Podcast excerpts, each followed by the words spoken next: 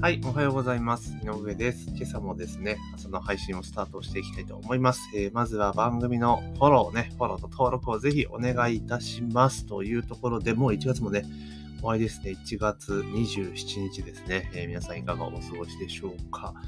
確か1月27日っていうと、私が以前勤めていた、まあ、ドーナツ屋さんはですね、創業記念日というところで結構ね、有名な、その、ね、事業にとってはかなり大切な日だったので、なんか、なんか、あ、そんな日なんだっていうのを、まあ退職してすでにね、もう4年、5年目になりますからね、まあなるほど、なんか、懐かしいなと思いつつ、えー、今朝の配信をスタートしていこうかなと思います。で、今日はですね、えー、ステージ2なら GoTo 再開っていう記事がね、えー、共同通信から出ておりますけれども、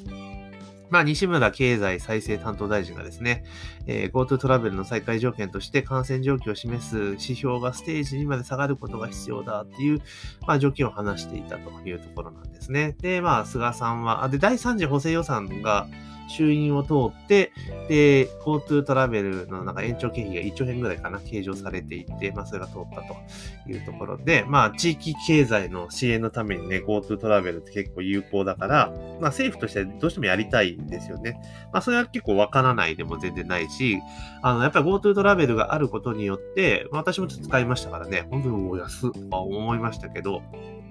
まあ、えー、そういう形で地域に、まあ、経済ですね、えー、プラスになることはまあ言うまでもないと。ただし人がいっぱい動くから、まあ、感染を広げてしまうリスクが当然あるというところですよね。じゃあこれを、例えば、もちろん終わった後に経済を、え、再開させることはとても重要なことですし、え、やっていくべきだと思うんですけれども、ただ、今の状況下で、あの、再生、え、再開するしないとか、え、いう議論はちょっと一旦止めといた方がいいんじゃないかなと個人的には思うんですよね。あの、もちろん、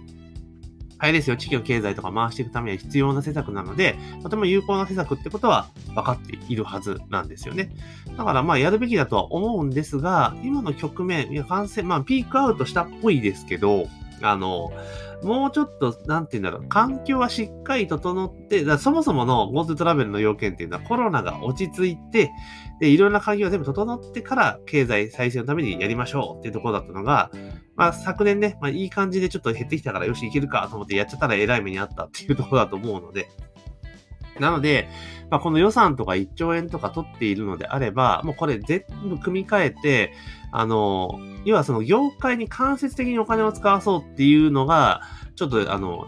まずいというか、あの、有事にといおいては良くないのかなと思うんですよ。だからやっぱ直接、えー、支援するっていう形に多分していかないと、あの、厳しいかなっていう気はするんですよね。で、ある程度そのワクチンが、えー、ね、できて、普及してというか、打つ人が増えていって、まあ、そのワクチンだって最初の頃って本当に有効かどうかって正直わかんないじゃないですか。かなり特貫工事でやっているので。それがまあ有効性がちゃんと確認されて、でかつ治療薬、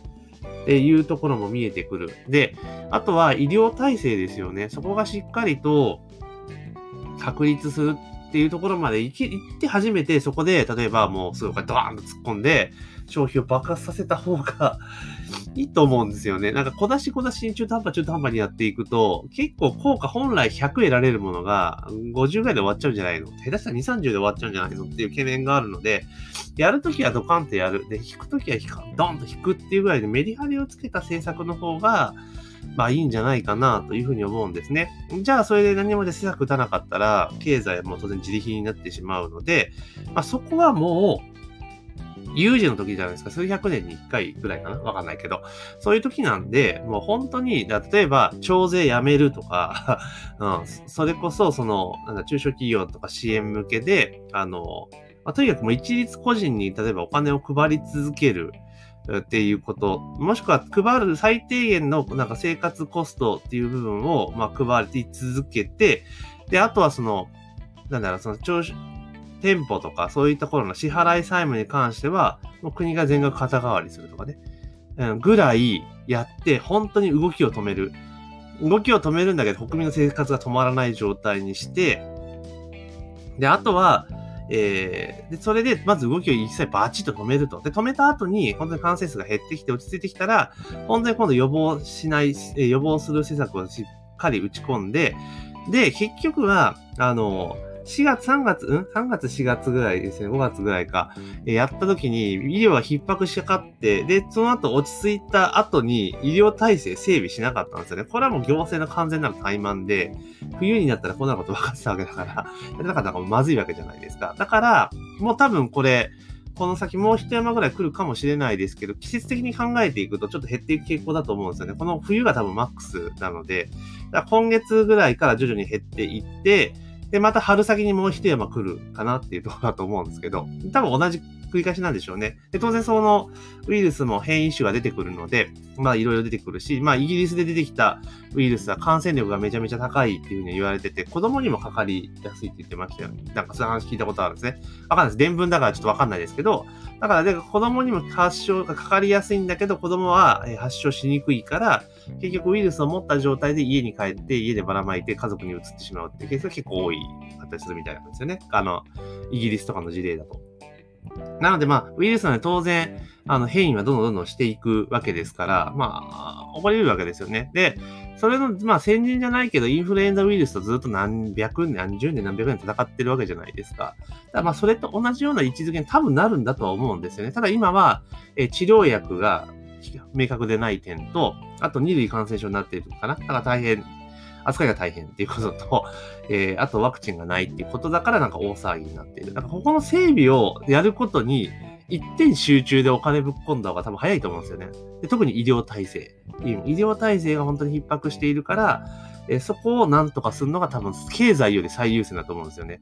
うん。もちろん経済があの疲弊して、えー、自殺してしまう方が増えるのもそれは事実だとなんですよね。事実ですよね。統計上も出てますから。だけど、それ、それ以前に、あの、国民全員の命を守るってことに、あの、国が全力投球をすれば、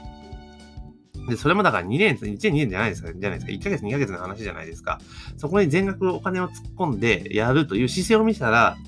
人って安心するんですよね。今って行き先がすげえ不透明だからみんな不安だから、なんかネットとか見てもこいろんななんかよくわかんないことが出ちゃうわけですよね。だけどもう、いやもう国は全力で国民守るぞと。だからまず医療費にこんだけお金突っ込むんだっていうのでやって、で、かつその間生活を維持するっていうのでやる。だからもう2ヶ月3ヶ月ぐらい、もう本当に勝負でしっかりやるっていうことをすれば、多分ある程度抑え込めると思うんですよね。今ってだって結局は、なんだろう、飲食店狙い撃ちみたいな感じになってるけど、ほとんど普通に動いてるじゃないですか。ね。だから、まあ、そうやったら無理なんですよ、陽性でやるの。で、1回目はうまくいったのは、もうほんとみんな未知のウイルスだし、やばいぞっていう、なんとなくわかんないからみんな従ったわけですよね。だけど2回目はもうなんとかなるだろうって思っちゃってる人多分絶対多いと思うんです。だから、まあ、そう、だから結局うまくいかないですよ、自粛が。うん。とは言っても、9割ぐらいの飲食店が占めてるっていう原因を考えれば、やっぱり日本人で真面目なんだなっていうところがあるじゃないですか。だから、もう一旦、あの、もう、こう、ごちゃごちゃするの大変だし、わけわかんなくなっちゃうから、もう止める、1ヶ月、例えばこっから3月末までバチッと止めると。止めます。で、えー、でやる。で、そこで、えー、いろいろなことに関しても国は全部面倒を見ますよと。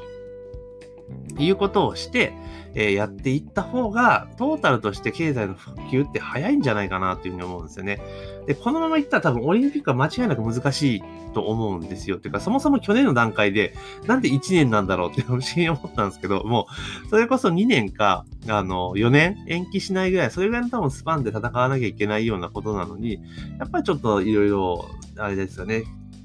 思惑が多分あるんでしょうね。だからまあ、とにかく、あの、全力で一点集中で、もう、なんていうのかな、このコロナ対策で見えてきたことっていうのは、とにかく感染者が増えてきて、まあ、重症者も増えてくる中で、一番問題になっているのが医療のリソース不足っていうことですよね。で、じゃあなんで医療のリソース不足が起こるって問題になってるかっていうと、コロナの患者さんが入ってくると、他の患者さんを受け入れられなくなっちゃうと、当然感染リスクが高まってくるからっていうのがあるわけですよね。だからそこでトリアージが行われてしまったりとかっていうこともあるらしいので、だったら、もう医療の部分にもう集中投下して、もう